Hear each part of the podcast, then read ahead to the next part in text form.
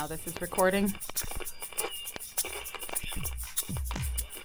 RTI International Center for Forensic Science.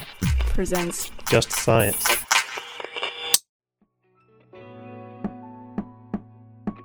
Hello, and welcome to Just Science, a podcast for justice professionals and anyone interested in learning more about forensic science, innovative technology, current research, and actionable strategies to improve the criminal justice system.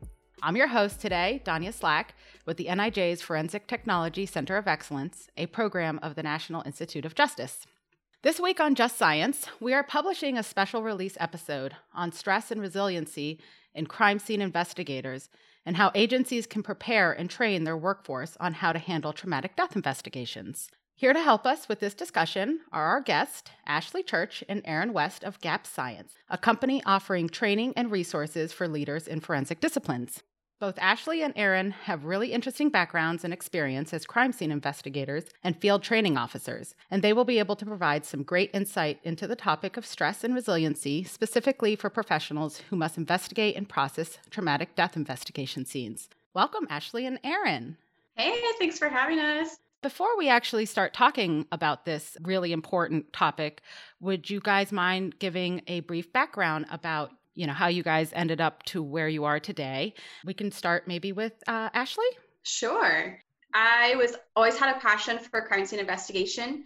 Ever since I was about 13, I was pretty influenced by the shows like CSI and Murder She Wrote. So I always knew it was something I wanted to get into. You know, using math and science to be able to solve crime is pretty cool to me. I went to the University of Central Florida and got my bachelor's in forensic science with a minor in chemistry. And while I was there, I was required to do an internship. So I did that at the Orange County Sheriff's Office in the crime scene unit. And I noticed about half of the CSIs already had their master's degrees or were pursuing their master's degrees. So I figured in order to be competitive in the field, I probably should also pursue a master's degree as well. I wanted to do something that would set me apart. A lot of people do criminology, and I dove into entomology, which is the study of insects. so, quite a bit different from what a lot of other people do. Did not study uh, insect related to the field. It was actually the brown marmorated stink bug, but it gave me a lot of research experience. Um, I had to supervise two undergraduates, and I also hosted um, some training programs. So, and from there, I dove right into crime scene investigation. I went back to the Orange County Sheriff's Office and started my career there. I gained a lot of experience in a very short amount of time. Orange County Sheriff's Office is in Orlando, Florida, so a lot of crime. After about three years, I went to the Osceola County Sheriff's Office to, they probably have about a third of the workload. and while I was there, I was able to get experience in the pre screening DNA lab and I also had experience as the supervisor of the crime scene unit. My husband got a job opportunity. We went into um, South Carolina. In South Carolina, I don't know if you're familiar, but I feel like a lot of the crime scene units are sworn, they're not civilian. So I have a civilian background. It would have required me to go into police academy in order to join the crime scene units. So instead, I decided to dive full time into our company, Gap Science, which Erin and I started just last year, but we've been developing it for a little bit longer than that. Excellent. Thank you. And Erin, if you want to go into a little background about yourself. Uh, so, my name is Erin West, and I have been in forensics now for 14 years. Um, I started as a crime scene investigator down here in Florida, did that for a few years. Started learning how to be a latent examiner while I was in that crime scene position. And then after a few years, I left and I went to become a trainer for the United States Army. So I was traveling to the different military bases where they were getting ready to deploy, and we would train them in different forensic disciplines so that they could process IED related sites overseas. And I did that for several years. And then I was hired on by the FBI's TEDAC facility, which is the Terrorist Explosive Device Analytical Center. And I was hired there as a supervisor. So I was supervising 12 technicians that were processing all those IED materials that were coming back from overseas. And then shortly after I was there, I got promoted to the deputy program manager position over the laboratory. And so I had the responsibilities of not only managing the personnel, but also you know all the responsibilities that come along with managing a, a, laboratory. So i learned a lot in that position did that for a few years. And then i moved back down to florida. I took a job as a latent print examiner then i got promoted over uh, a forensic unit so the forensic unit was over the crime scene unit and our dna pre-screening laboratory uh, and then recently i uh, was promoted over our latent print unit. So currently, I am the latent print supervisor for the Osceola County Sheriff's Office down here in Florida. Uh, I do have a bachelor's degree in criminal justice from the University of Central Florida and a master's degree in forensic DNA and serology from the University of Florida. I am a certified crime scene analyst and a certified latent print examiner through the IAI. And uh, like Ashley said, we are both instructors for TriTech Forensics. Ashley teaches for the CSI Academy, and we also started Gap Science about a, a year ago just to focus on some of the things that we really felt were missing in our own experience and our own training in the forensic disciplines. So, actually, just to give some background, uh, Ashley, Erin, and I met on a Facebook board and somehow just stumbled onto a, a common post. And I saw that Gap Forensics was pulling together some really interesting uh, curricula for some webinar topics that they were thinking about putting on. And with their background, I went to their website that they would actually be really specifically skilled at being able to discuss some of the challenges that crime scene investigators might be facing today. You know, we're we're now learning from the research that crime scene investigators are actually quite susceptible to things like secondary trauma, also known as compassion fatigue. And that is really a condition that is really similar to post traumatic stress disorder. It's uh, very similar to PTSD. Really, some of the differences mainly lie in the fact that the trauma did not actually happen to the crime scene investigator themselves, but instead they're exposed to all of these situations and these traumatic death investigations, and it affects them in their own lives. And also, they are susceptible to vicarious trauma, which is slightly different than secondary traumatic stress disorder in that it arises from the accumulation of exposure. So that really happens when crime scene investigators seem to spend years in a career and it kind of affects their world vision or their view of themselves mm-hmm. and, and that type of thing. So to start our discussion, what are some of your experiences in being able to either be a crime scene investigator yourself and, and dealing with traumatic scenes? And then when it comes to leading and managing and supervising entry level or even seasoned crime scene investigators, what have some of your challenges been? It's actually really interesting to reflect back on when I was an intern and, you know, just starting out in my training program you have that adrenaline, you're always wanting to learn. So there definitely were scenes that come at you in that first initial exposure to crime scene investigation that are a bit shocking, but it's mostly a lot of fun. Now, as you go through the years and you're exposed to more and more crime scenes, it really starts to wear on you.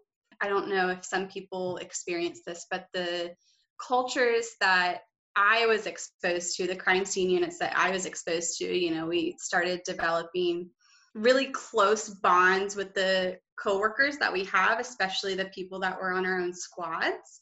Um, so we would, you know, lean on them if we were going through a rough time or just really stressed out. You also kind of developed a really sick sense of humor. A lot of us cuss a lot. And so that's kind of how I feel like you first start out in the field.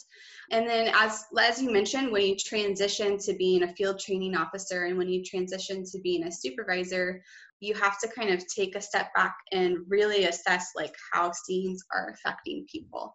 Um, and you'd be really surprised if you do hone in into those signs and symptoms. Scenes that you don't feel like would be very traumatic to you may be traumatic to someone else just based off of their life experiences. Now, that's a really interesting point there. I know that there's examples that we had talked about before where, you know, perhaps like a, a domestic violence scene might affect one person a little bit more than another just based on on past experiences. So, you know, knowing that supervisors don't always know about people's personal lives, how have you been able to maybe recognize some of those warning signs in in employees that you might not have the background in their lives, but they might be handling a scene a little bit differently? Well, I was going to say, I think that one of the biggest responsibilities we have as a leader is to actually get to know our people. And they may not share all the inner workings of their mind and they may not share their past experiences with us. But if you get to know your people really well, and you build rapport with your people, you may not necessarily know that they had some kind of domestic violence experience in their past. And so a domestic violence case is a trigger for them.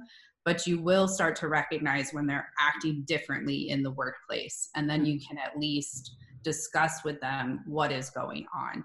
So we all have a responsibility as a leader to really get to know our people to a degree and pay attention to our people to a degree where we would notice when something changes. And sometimes that's something really big and significant and sometimes those are are really small things. So we do have that responsibility. And i think tacking on what ashley was saying earlier that everybody handles everything differently and you never know what scene is going to trigger somebody I think that as leaders, we have to recognize that our people have very dis- different personalities, and so everybody's going to handle it very differently. So, like Ashley and I, we have very different personalities, feelings wise.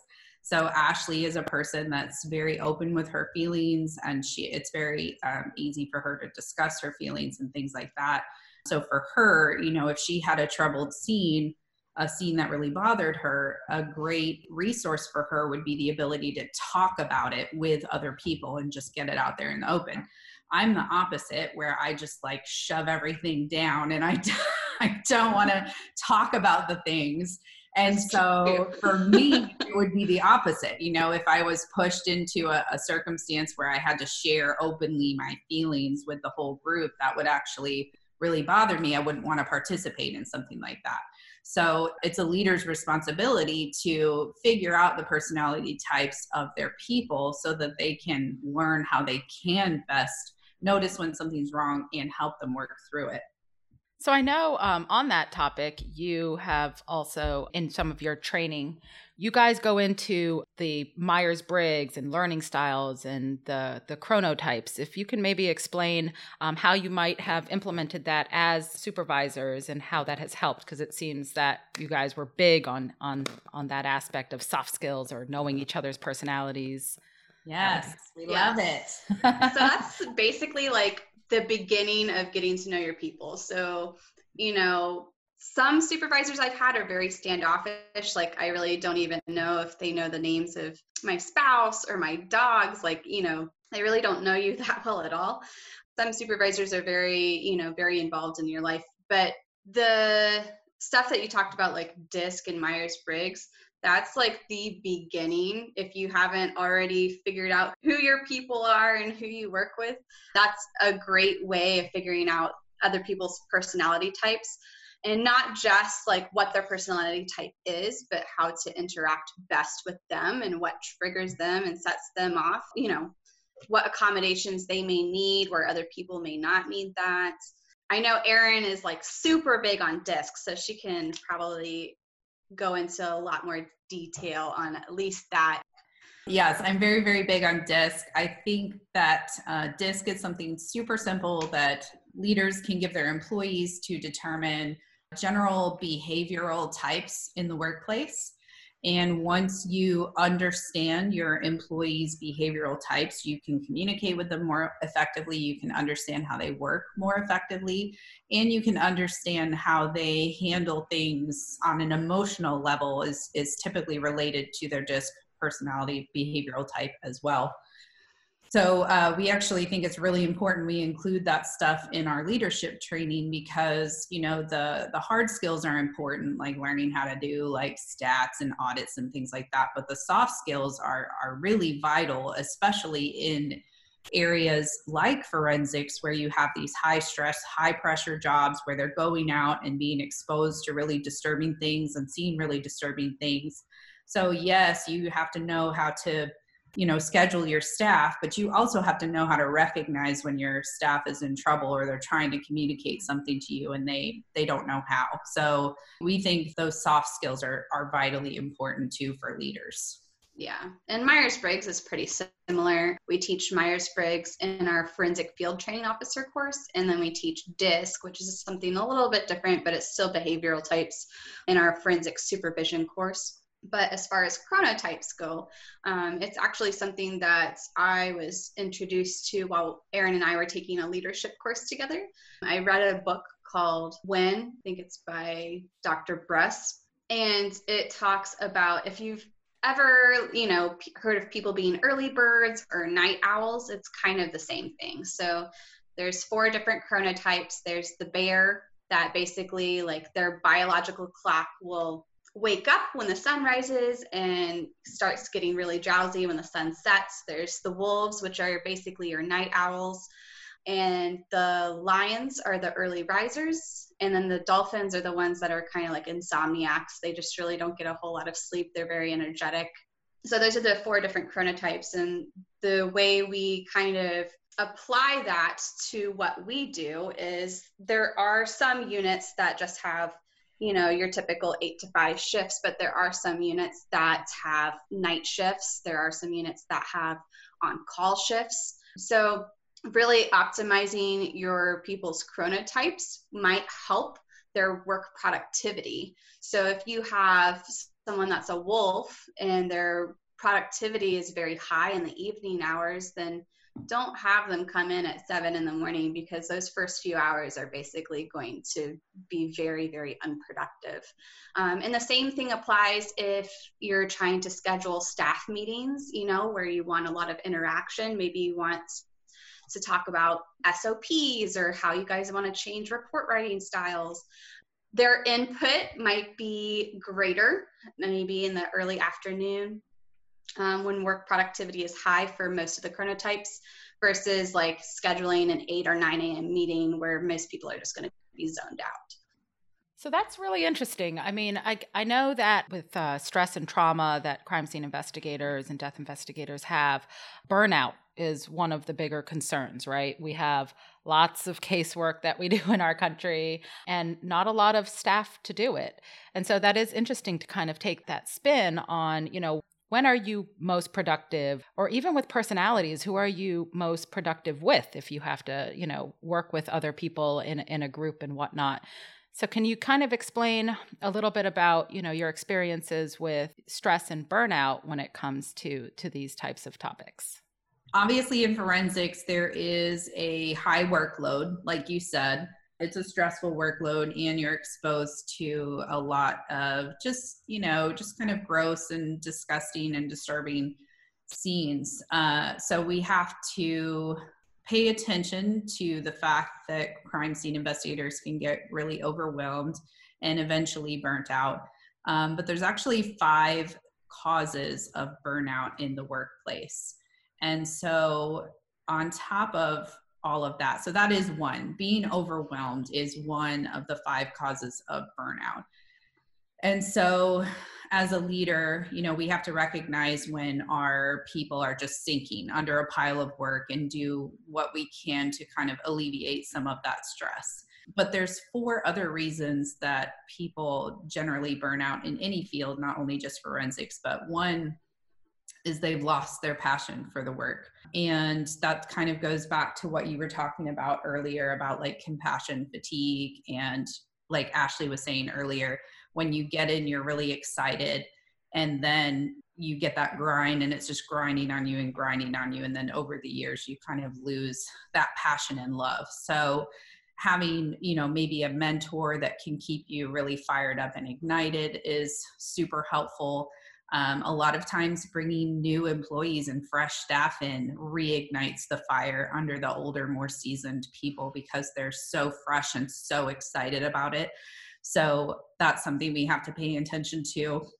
Uh, working in a toxic work environment, obviously, for anybody, is a cause of burnout that's typically related to the leaders or the leadership that's going on in the unit. So, as leaders, we have to be conscious when our people are starting to shut down and not communicating with us anymore because if they are not communicating things to us then there's a problem and that problem is probably related to us so we have to evaluate ourselves to see if we're contributing to the stress of their work environment or actually helping take some of the stress away. Another cause of burnout is when people feel underappreciated. A lot of crime scene investigators get pretty poor pay for what they have to do. And, and in truth, there's not a lot that leaders can do about that. Uh, but leaders can take the time to give their people some rewards and recognition time off, some coffee breaks, or fun things that they can do to just show that they really are appreciated for all their hard work and everything that they're doing. And then the fifth cause of burnout is that people sometimes just get bored. And so if you have people in your uh, units that are really high achievers, they need something, they need a challenge, they need something to keep them going. Otherwise, they will burn out in the job and, and eventually look for somewhere else to go as far as like personal experience, I've never experienced the boredom, burnout, um, at least in the agencies that we worked for. But I have experienced like the overwhelm, especially someone like me. Like, I, I really don't enjoy having a lot of stuff pending, but it's something that you have to just get used to. And some people can't. They literally just physically can't get used to a pile of reports that are pending on their desk. And that can cause them, you know, a lot of stress. But it's a reality. You know, I, at Orange County, like I said, the workload was about three times higher than Osceola. And I, I know that it's still not even a fraction of what some of these agencies do. You know, we were I was averaging maybe 120 to 150 crime scenes a year. Plus, I was doing maybe like around 200 um, in house cases of evidence. So that's a lot of cases for one crime scene investigator. And, you know, the overwhelming, not just reports on your desk, but now detectives are hounding you, like what you need to get this evidence done, what were the results. The state attorney's office is hounding you because they have a case coming up and they need your report. So the overwhelm is definitely, I think, relatable to a lot of people in our field. So I know we talked a little bit about burnout, and I was hoping that we could maybe talk about how do you mitigate as forensic science supervisors and leaders, you know, being able to take those five factors that lead to burnout and make sure that the turnover rate is not really affected. I would say burnout is very real. Um, I don't have any evidence to support this or research, but I feel like from what I've seen, the turnover rate is about five years for an investigator, especially at a really busy department. You know, there's some departments maybe they they're just not that busy. They have like one case a week, and that's really busy for them. I, I would say on average about five years. So as a supervisor, I went through a really I feel like a really unique experience where four out of the five crime scene spots were open. So we had four brand new people and I was a brand new supervisor. so I got promoted during that time, and I was about to go on maternity leave in three months. So we had to get people hired and start the training program very, very fast. And if you can imagine, someone that's six months pregnant and only has one other crime scene investigator to lean on, um, you don't really have any other option than to take some of the responsibilities away from them. So we had to sit down with our um, sergeants on the road and our detectives and really tell them, like, we're going to have to pull the reins on what crime what type of crime scenes we go out to. Like it has to be more violence. Um, it can't really be like small property crimes you know that's that had to stop and so to take some of that workload away because if not like you said it's just going to keep stacking up and your people are going to get overwhelmed as far as pay goes like erin said there's not a whole lot you can do as far as like getting them raises. There are some agencies that will pay for the certification through the IAI. So Erin has the IAI certifications, and so do I. Um, so some agencies will pay you for having that particular certification, and some won't. So we know several supervisors that have attended some of our trainings who are still fighting the fight to try to get special pay for their people for those certifications. I didn't really hear Ashley mention this, but I think Ashley's really fabulous at this. So she injects a lot of fun and flexibility into ah. her work environment. And um, I think that depending on the leader that you have, some people are very rigid, and I think that it really benefits forensic personnel to have some, a little bit of flexibility with their schedule and a little bit of opportunity to just have a good time and just relax a little bit. And I think Ashley's really good about um, doing like team building activities and things like that that are just blatant stress relievers for her people. I think you should oh, share some of those things. yeah, so I'll share some of those. those. That's actually a really good point. You have to find ways to get your people to release their stress. And some people won't if you are in the office. If you're physically in the office, they feel compelled to work. They're always thinking about work, and you have to get them away. So there were some team building activities. You know, we called around, use your resources. Like we had a, we were very fortunate enough to have like a, a really nice lake that we had access to, very beautiful to just be outside and they had a ropes course out there. So it was a team bonding activity where you know we're cheering each other on doing these really hard ropes courses and you know getting away from the office and kind of releasing some of that stress. You can also do things like make training fun a lot of the crime scene investigators at the time they wanted more training they wanted to hone in more on their skills for nighttime photography so what we did was one girl had a very big backyard so we decided to all bring our dinner. We played music and we just had a really great time while we were also training on nighttime photography. And then some other things that you can do that your people will appreciate because you're thinking about them is try to do something that will promote their personal growth or their career growth. I mm-hmm. think a lot of supervisors feel like they're going to have their people forever.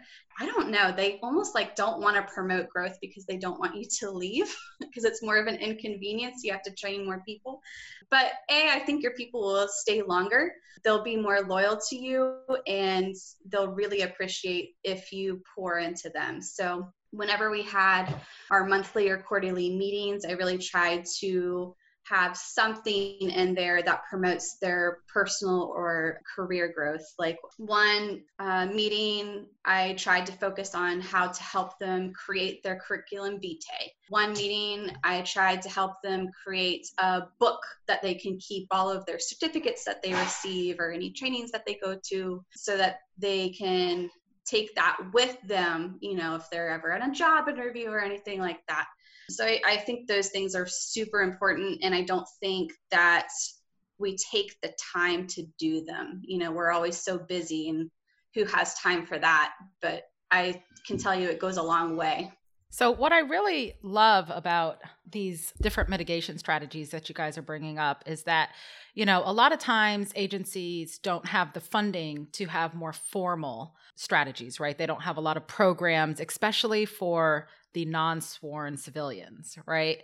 That has definitely been identified as a gap for forensic professionals. Is the topic of, of PTSD, stress, and trauma has is a a known topic with our first responders, police officers, and just by that nature of it being around for such a long time, there are a little bit more avenues for more formal processes like mandatory counseling, that type of thing.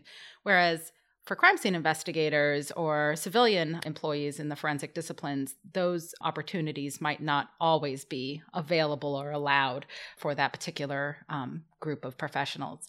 So, what's interesting is that you guys have figured out ways, and these have been shown in the research to be evidence based, that things like humor and team building and you know showing appreciation those things actually really do make a positive impact on someone's view of their job their self-worth and how they are impacting the criminal justice system and how they also have an important part so that that's really fantastic. Have you guys looked into the role of like mindfulness and a lot of what it seems like you guys are, are doing is just making people aware of the fact that they are in stressful situations and that is just part of the job. So a lot of this can kind of be pulled back into being able to be aware of oneself, aware of your feelings, and kind of dealing with that in a, in a more mindful way as opposed to some of the more destructive ways. So if maybe you guys can ex- share some of your experiences of where you might have seen some of your crime scene investigators go down a more destructive path and, and maybe how you might have mitigated that.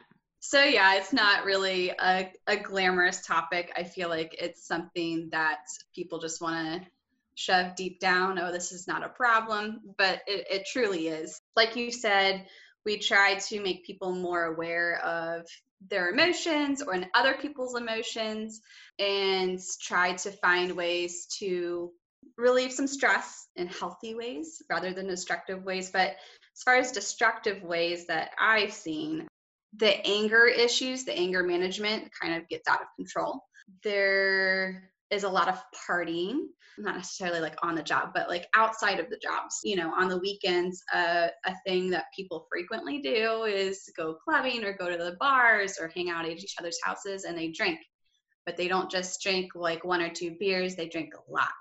And I was one of those. Like, I, you know, I'm not judging for anyone that's in that point in their life you know it, it is how some people cope and it's not definitely not the healthiest way to do things. And then some people you know start doing things that are a bit more dangerous. So maybe they'll escalate to not just drinking heavily, but now I'm going to drink and drive or participate in some infidelity or, you know, and it's not just like crime scene investigators i feel like law enforcement in general it's a very stressful job and it's very easy to fall into those traps of those coping mechanisms so Erin, I know um, you have an interesting background in in training not just crime scene investigators, but also training military personnel. So can you maybe explain or, or describe some of your experiences with how those individuals, uh, the stress and trauma might uh, present itself possibly differently than domestic crime scene investigators? I actually think that they present in a pretty similar way. so I spent um, several years working for law enforcement before I went and spent several years working for the military.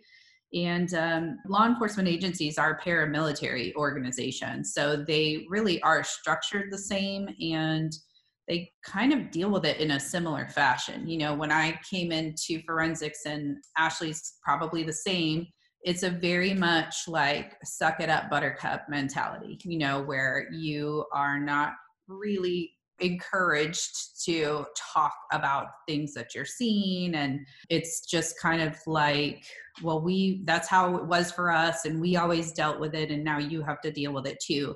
And now that there's being more research done and they're actually tracking like suicide rates for law enforcement officers and military and stuff like that, it's really coming into focus and into light that that method of dealing with that maybe isn't successful. Maybe we should consider trying a different method. So I think that the challenge with forensic or with a lot of forensic professionals is that they are civilian. And so we are part of a paramilitary organization and not all forensic departments are civilian there's many that are still sworn but that sworn mentality they still apply it to all of the civilians and so you really do have to work for a, a pretty progressive agency that is really trying to put things in place to mentor people and help people deal with the stress and strain of these kinds of scenes. So, Ashley and I have both had the opportunity to work for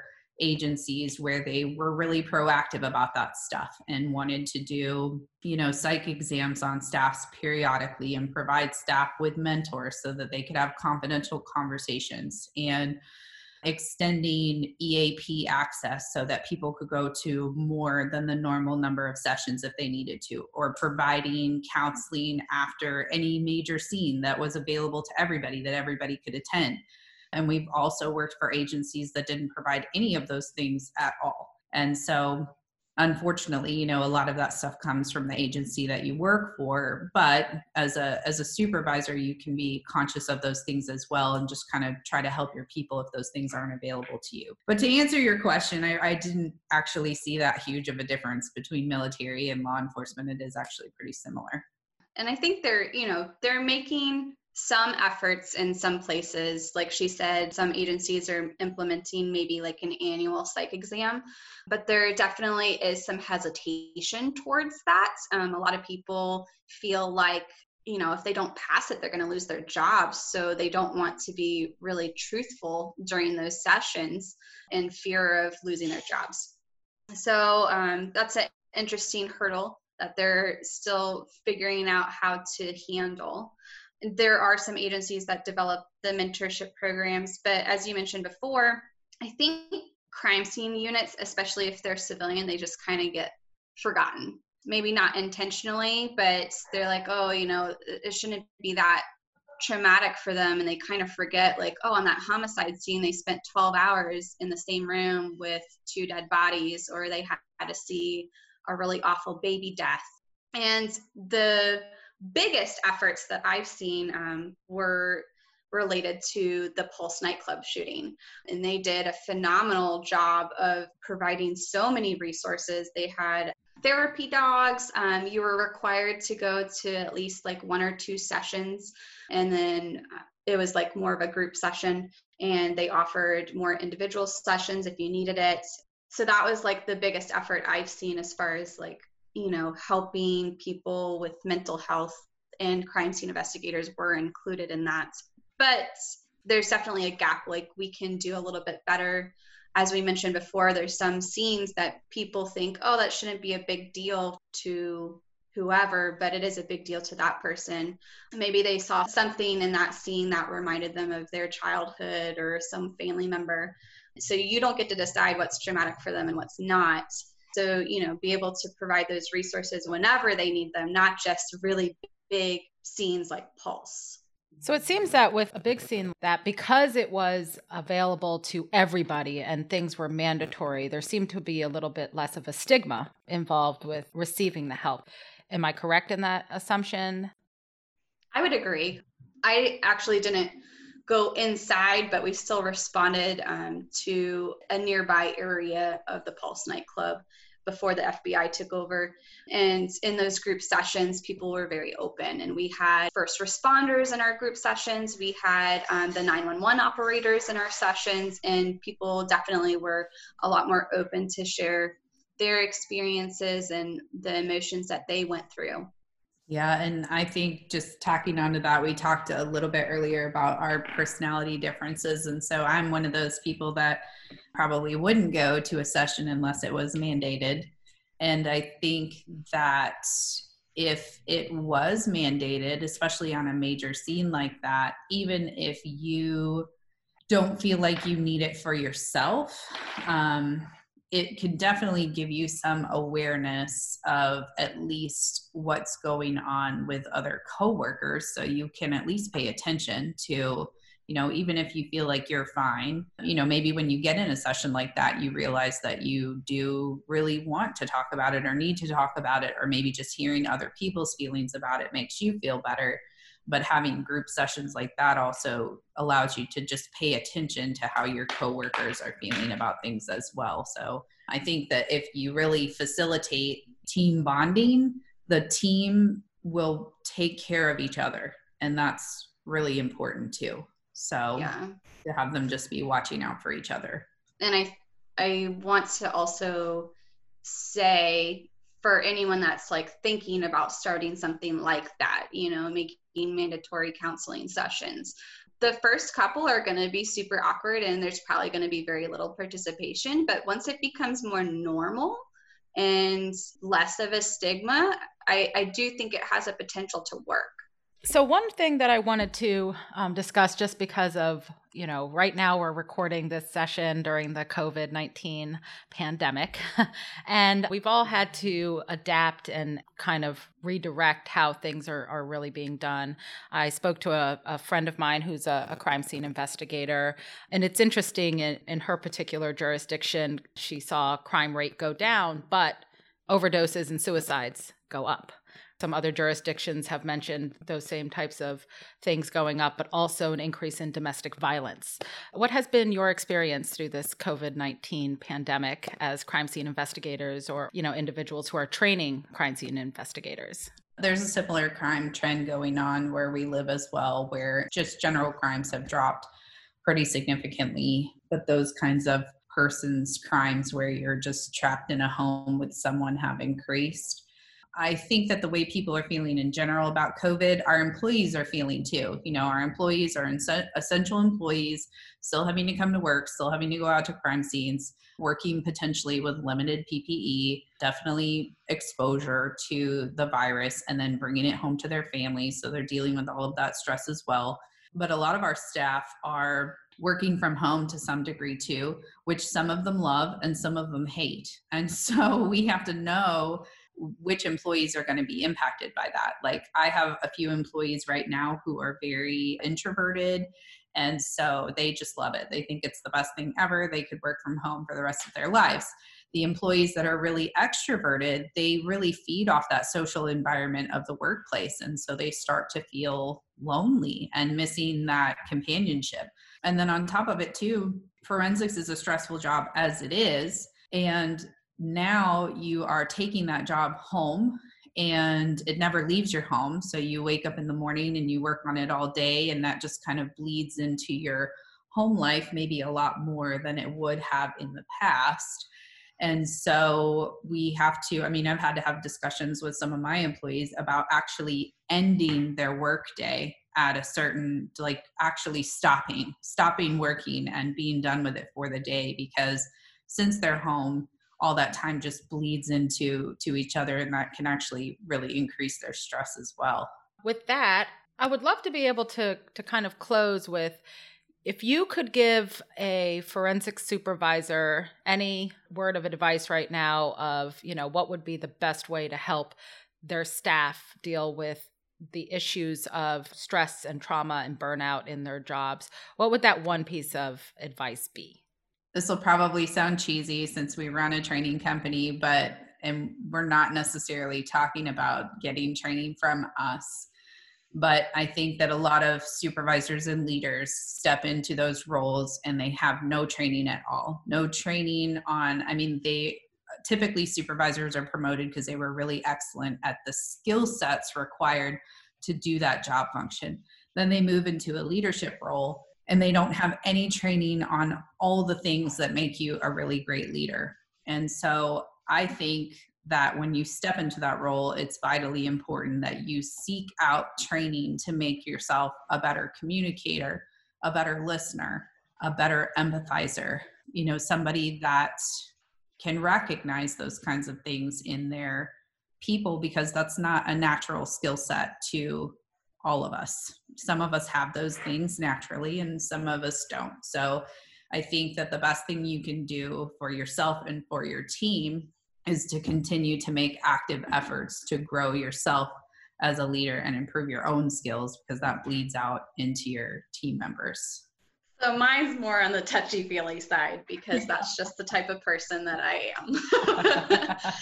so I think now more than ever, supervisors are in these positions where they're not doing the hard skills as much anymore you know like they're at home so they can't do a lot of the stuff that they need to be in the office for. So their primary role which is what a supervisor should be is to put their efforts towards their people. So this is where soft skills are super important and they need to realize their people are people. They are not robots and if you are not willing to start developing or increase your development in the soft skills, then step aside for someone that really needs to fill that role. Because now more than ever, like you said in COVID, you know, people are going through a lot. There's a lot of emotions, and your function as a supervisor should be to help your people and provide support to them. Excellent. I would like to encourage our listeners to uh, actually seek you guys out. I, have been to your website. I think that you guys have some really nice materials out there that could be really helpful, especially during these down times where people do have to work from home. So if you guys could just give the, the website. Yeah, if you want to um, see what we're all about, go to www.gapscience.com. We are also pretty active on our Facebook. Just search Gap Science. We have an Instagram and a LinkedIn account too. Again, just search at Gap Science. So, with that, I would like to thank both uh, Ashley and Erin for joining us today. Yeah, thank you so much for having us. Please, for our listeners, seek out some of that research, seek out some leadership training, and maybe think about really getting to know your staff and each other as, as coworkers, especially through some of those soft skills. Stay tuned for our next season on digital evidence. And I'm Danya Slack for Just Science.